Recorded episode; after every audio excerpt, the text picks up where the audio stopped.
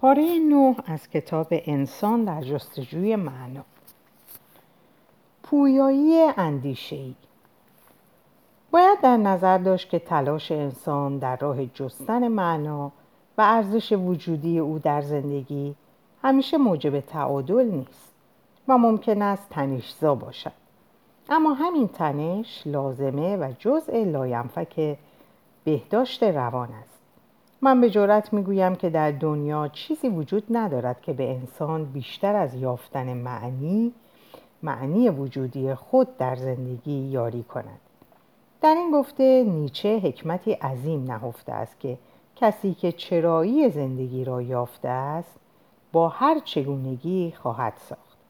این جمله باید به صورت شعاری در درمان بیماری های روانی مورد نظر قرار بگیرد.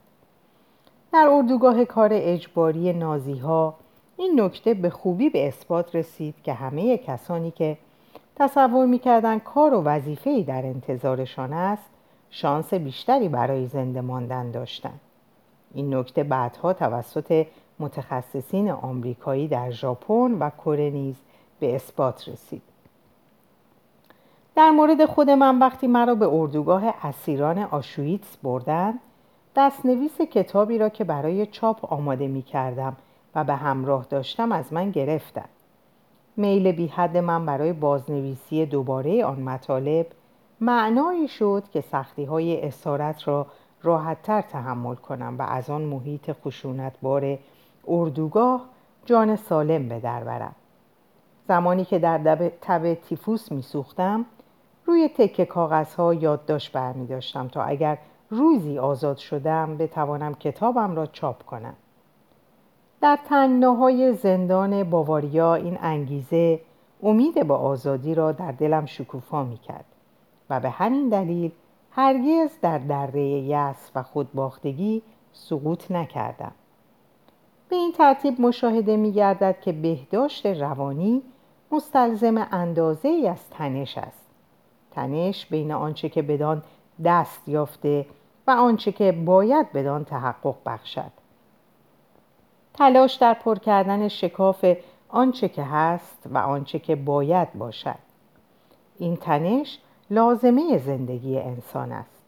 پس نباید از دست و پنجه نرم کردن انسان در یافتن معنی بالقوه زندگی خود نگران باشیم. تنها به این وسیله است که معنی جویی او را بیدار می کنیم من این ادعا را که بهداشت روان بستگی به تعادل مطلق و یا بنابر اصطلاح بیولوژیکی تعادل جانی دارد و یا اینکه لازمه بهداشت روان زندگی در مرحله رها از تنش است را برداشتی نادرست و خطرناک می‌دانم.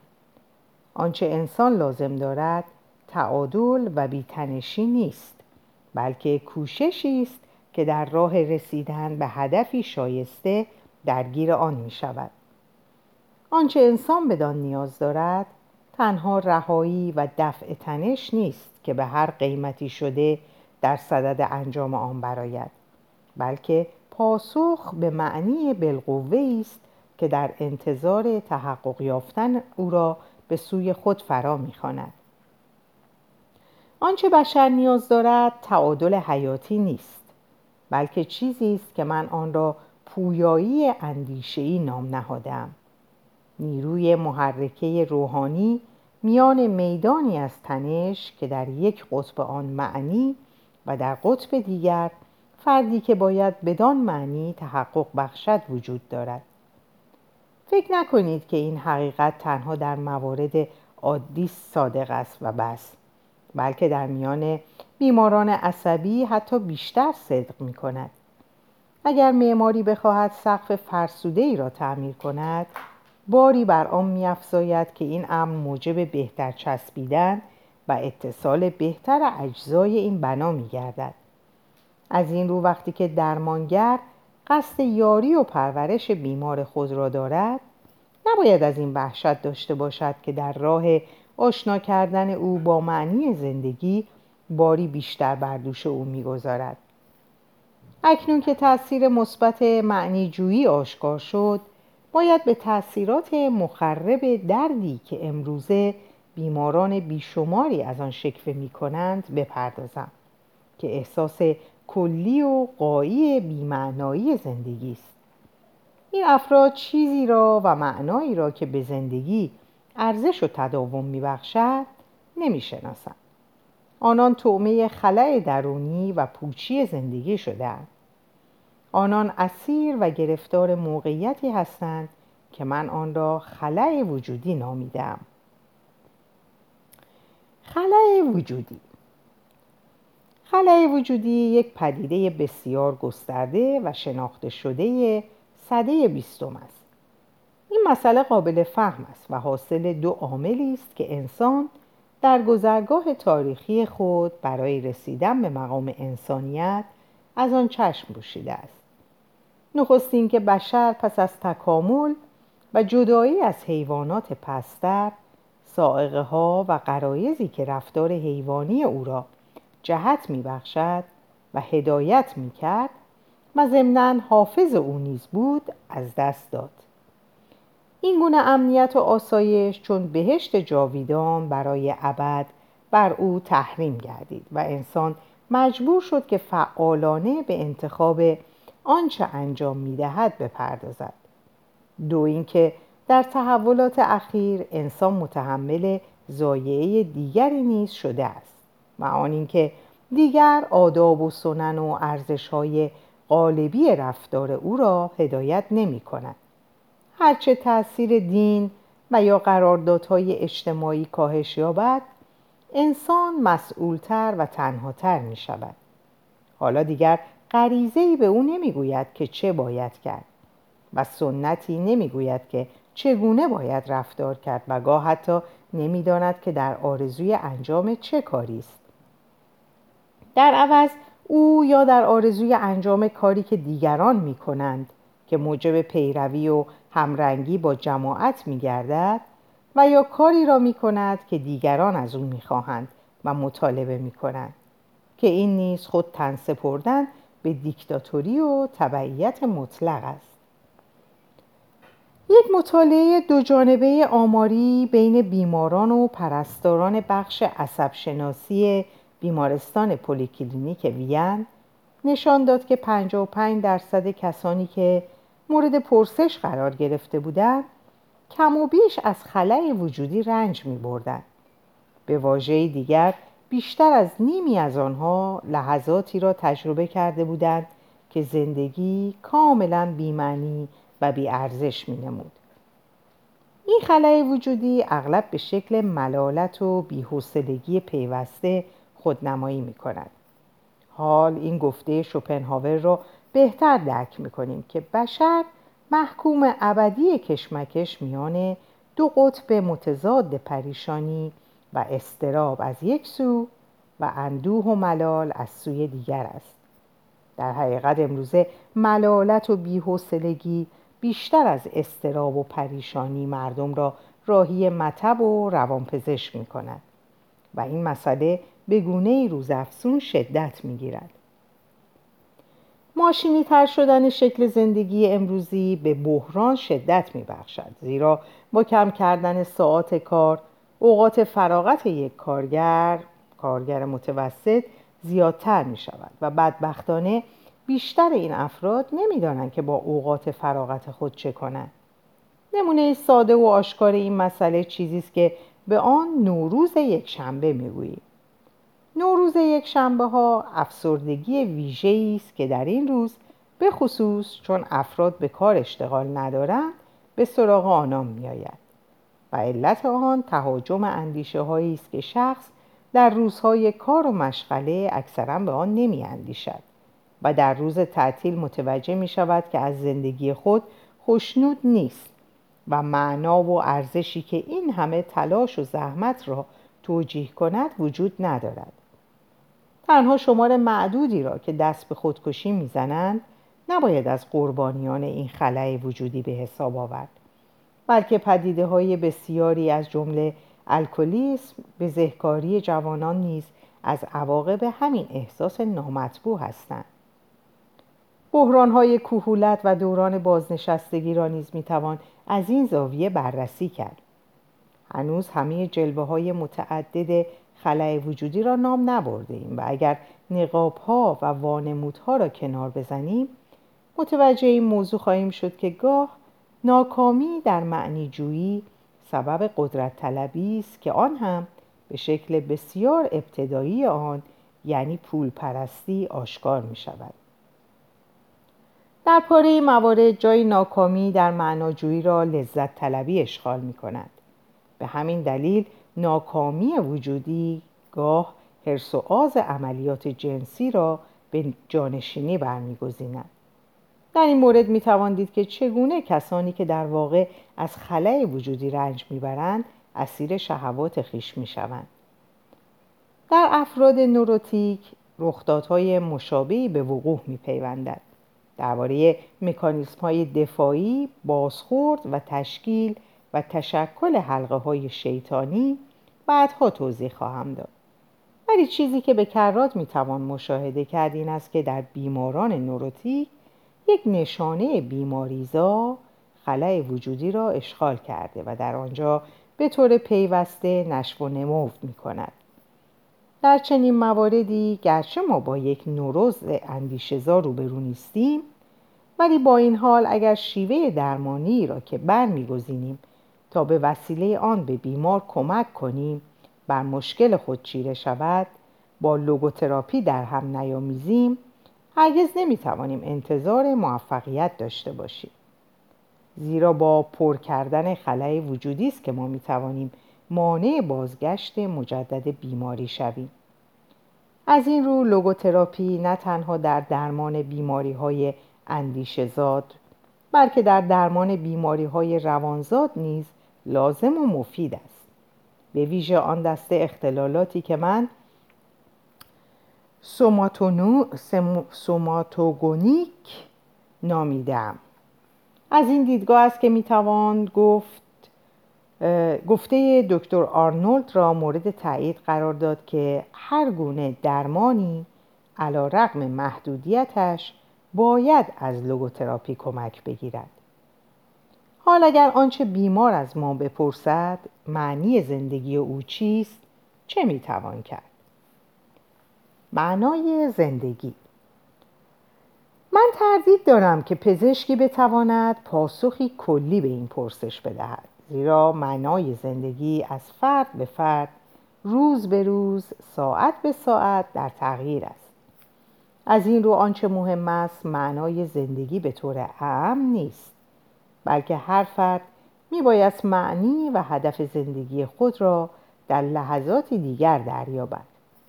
این پرسش کلی مثل این است که از یک قهرمان شطرنج بپرسید که بهترین حرکت مهره ها در بازی شطرنج چیست.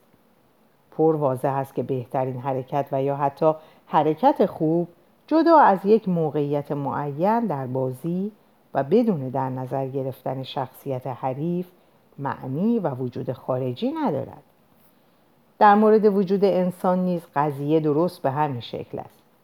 هیچ معنای انتظایی که انسان عمری را صرف و رسالتی ویژه در زندگی است که میبایست بدان تحقق بخشد.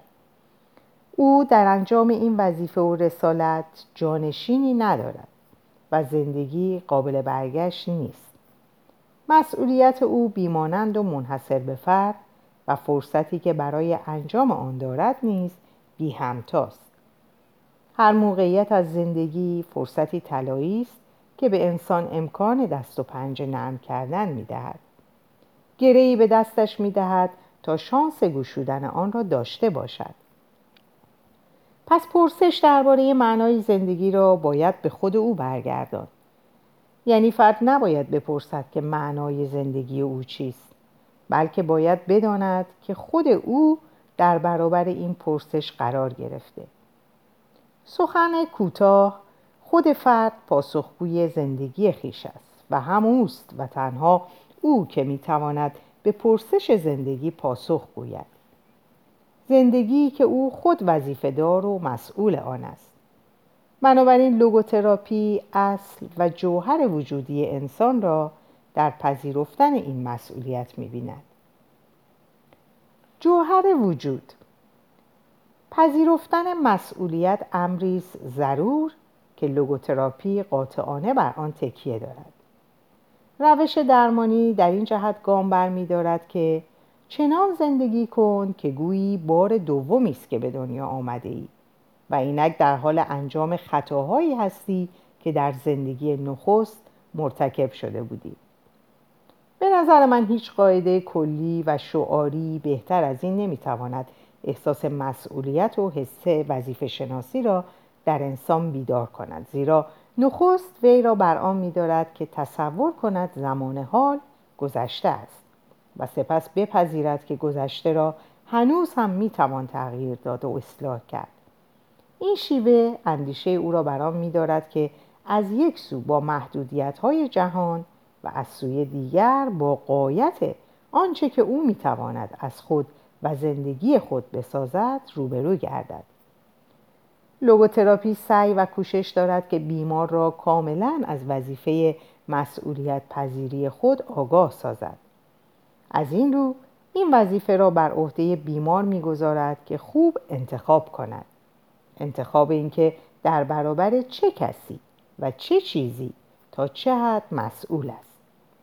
لوگوتراپیست کمتر از هر روان درمانگر دیگر معیارها و ارزشهای خود را به بیمار تحمیل می کند و هرگز زیر بار این خواسته بیمار نمی رود که به جای او بر عریکه داوری بنشیند. این بر بیمار است تصمیم بگیرد که در برابر وظیفه‌ای که زندگی بر عهده او نهاده است پاسخگوی کیست؟ پاسخگوی جامعه یا وجدان خیش؟ اکثر مردم خود را مسئول و پاسخگوی خداوند می‌دانند. آنان نه تنها خود را مسئول انجام وظیفه ای می دانند بلکه بر این باورند که این خداوند است که این مسئولیت را برایشان تعیین کرده است. کار لوگوتراپی نه تدریس است و نه موعظه.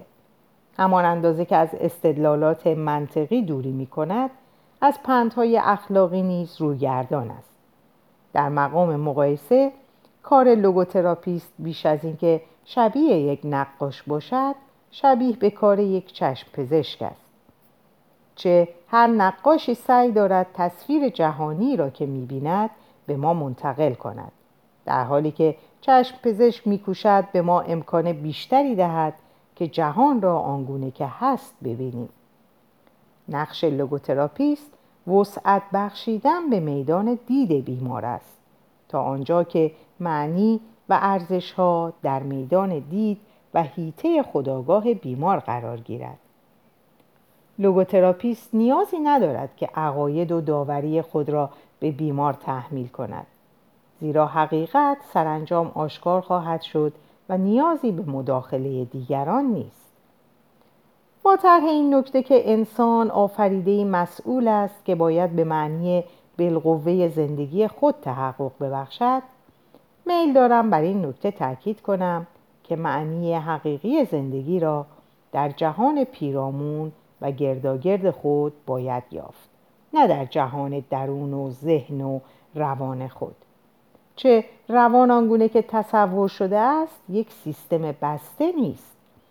به همین دلیل هدف حقیقی وجود انسان را نمی‌توان در آنچه به تحقق نفس، نفس و خود شکوفایی معروف است جستجو کرد.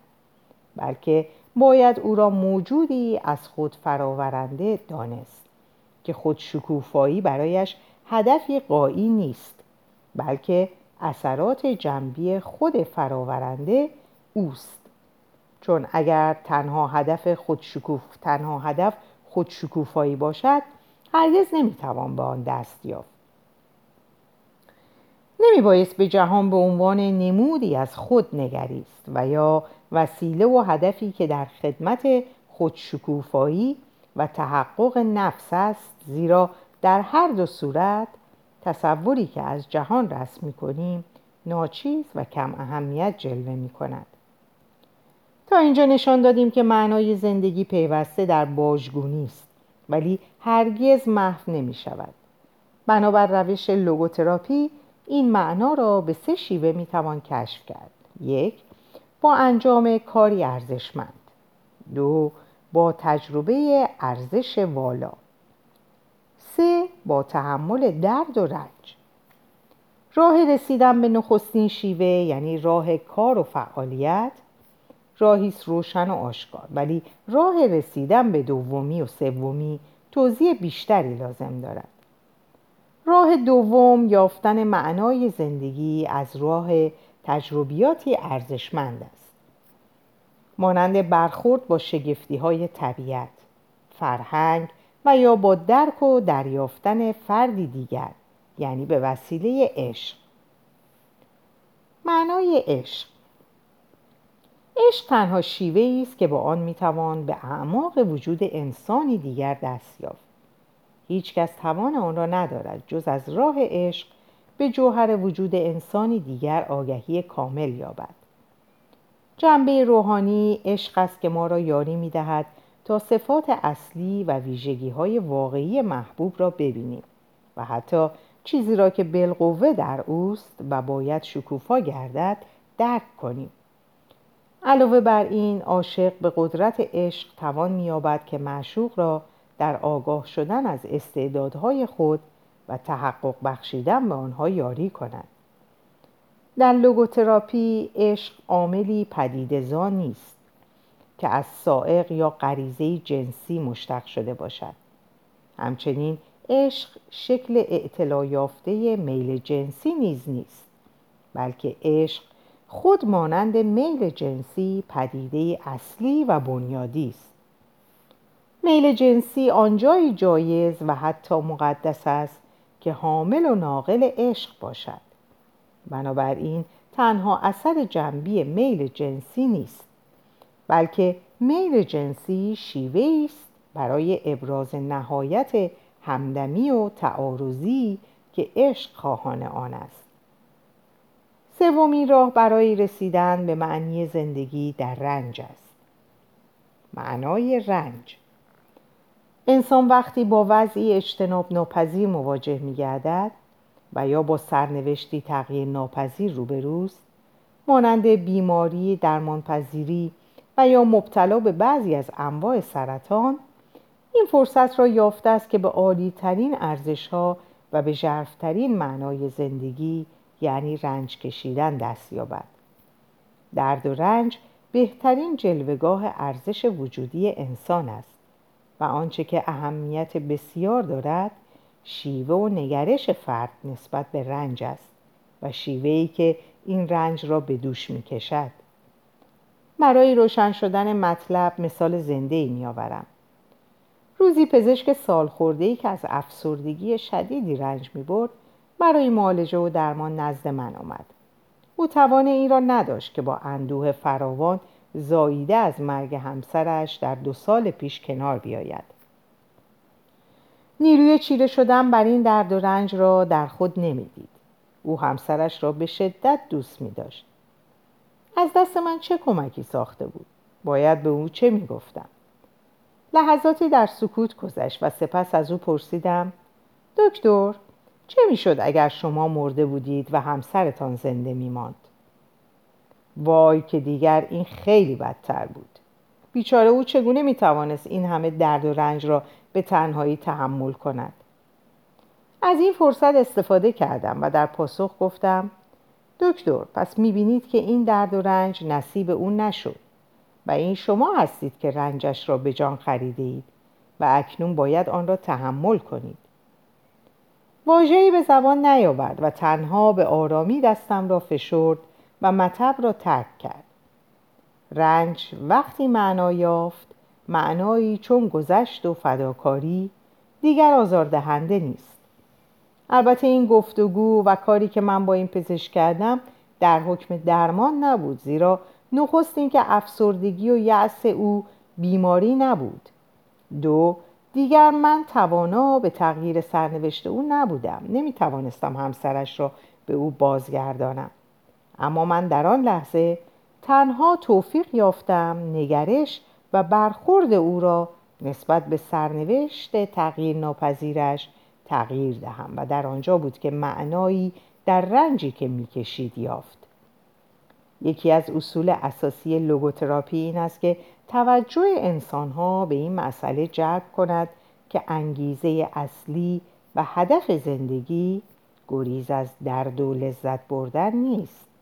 بلکه معنی جویی زندگی است که به زندگی مفهوم واقعی میبخشد به همین دلیل انسانها درد و رنجی را که معنی و هدفی دارد با میل تحمل می کنند. نیازی به یادآوری نیست که رنج معنایی نخواهد داشت اگر ضرورتی نداشته باشد مثلا بیمار حق ندارد سرطانی را که با یک جراحی بهبود مییابد چون صلیب خیش به دوش بکشد و رنجش را تحمل کند. زیرا این یک خودآزاری بیمارگونه است تا یک تحمل قهرمانانه. رمان درمانی سنتی ترمیم و تجدید قوای بیمار را برای کار و لذت بردن از زندگی به عنوان سرلوحه اقدامات خیش قرار داده است. اما لوگوتراپی علاوه بر این هدف سعی بر آن دارد که بیمار را کمک کند تا با درک معنای رنجی که می‌کشد در تحمل آن استوارتر باشد. در این زمینه دکتر ادید ویسکوف جولسون استاد روانشناسی دانشگاه جورجیا ضمن مقاله درباره لوگوتراپی یادآور می شود که فلسفه کنونی ما درباره بهداشت روان بر این پای استوار است که مردم باید خوشحال و شاد زندگی کنند و غم و اندوه نشانه ناسازگاری و عدم انتباق با زندگی است. این اعتقاد و نظام ارزش ها نظام ارزش ها باید خود را در برابر کسانی که درد و رنجی اجتناب ناپذیر دارند مسئول بدانند. زیرا این شیوه اندیشه موجب می شود که افراد دردمندی به خاطر اینکه شاد نیستند اندوهناکتر اندوهناکتر بشوند. این خانم در مقاله دیگر یادآور می شود که شاید لوگوتراپی این ویژگی بیمارگونه حاکم بر فرهنگ کنونی آمریکا را واژگون کند. تا کسانی که قابل درمان نیستند و رنج می‌برند فرصتی بیابند به جای اینکه از دردهای خود بنالند به آنها ببالند. زیرا این گونه بیماران فعلا نه تنها غمگین و اندوهناکند بلکه بار این اندوه را نیز به دوش می‌کشند که چرا شاد نیستند.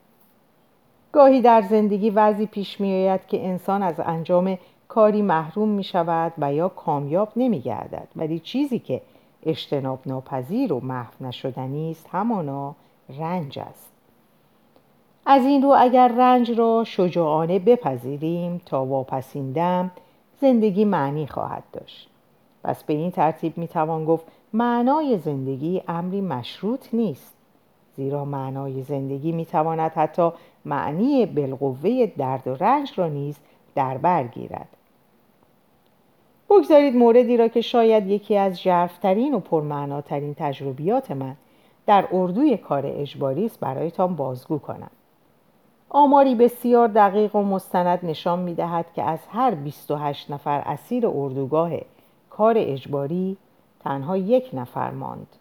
و از سوی حتی اگر من به فرض آن یک نفر بودم که امکان داشت زنده بمانم این احتمال بسیار ضعیف بود که بتوانم نوشته هایی را که در زندان آشویتس در نیمتنه خود پنهان کرده بودم بازیابم.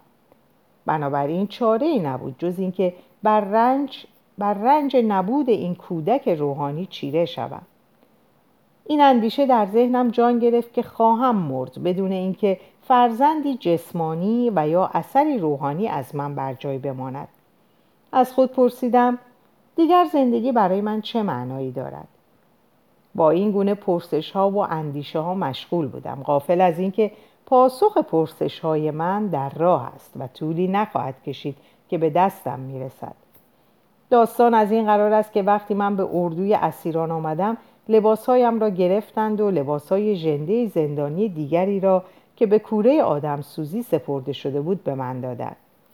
در جیب این لباس فرسوده یک برگ پاره که دعای معروف بحری شمای اسرائیل روی آن نوشته شده بود یافتم.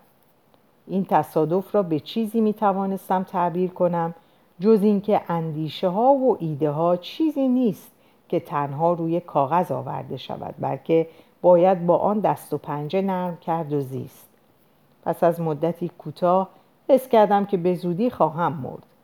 نگرانی های من در این اوضاع بحرانی با سایر رفقا فرق داشت. پرسش آنان این بود که آیا ما از این اردوگاه جان سالم به در خواهیم برد؟ و اگر نه پس ارزش این همه درد و رنجی که متحمل می‌شویم چیست؟ ولی پرسشی که پیوسته در گوش من زنگ می‌زد این بود که آیا این همه رنج کشیدن ها و مرگ هایی که شاهد آنیم معنایی دارد؟ و اگر نه پس نهایتا بقا و جان سالم به در بردن هم معنایی نخواهد داشت. زیرا اگر معنای زندگی به این تصادف بستگی داشته باشد چه از آن جان به در ببریم و چه نبریم زندگی ارزش زیستن نخواهد داشت.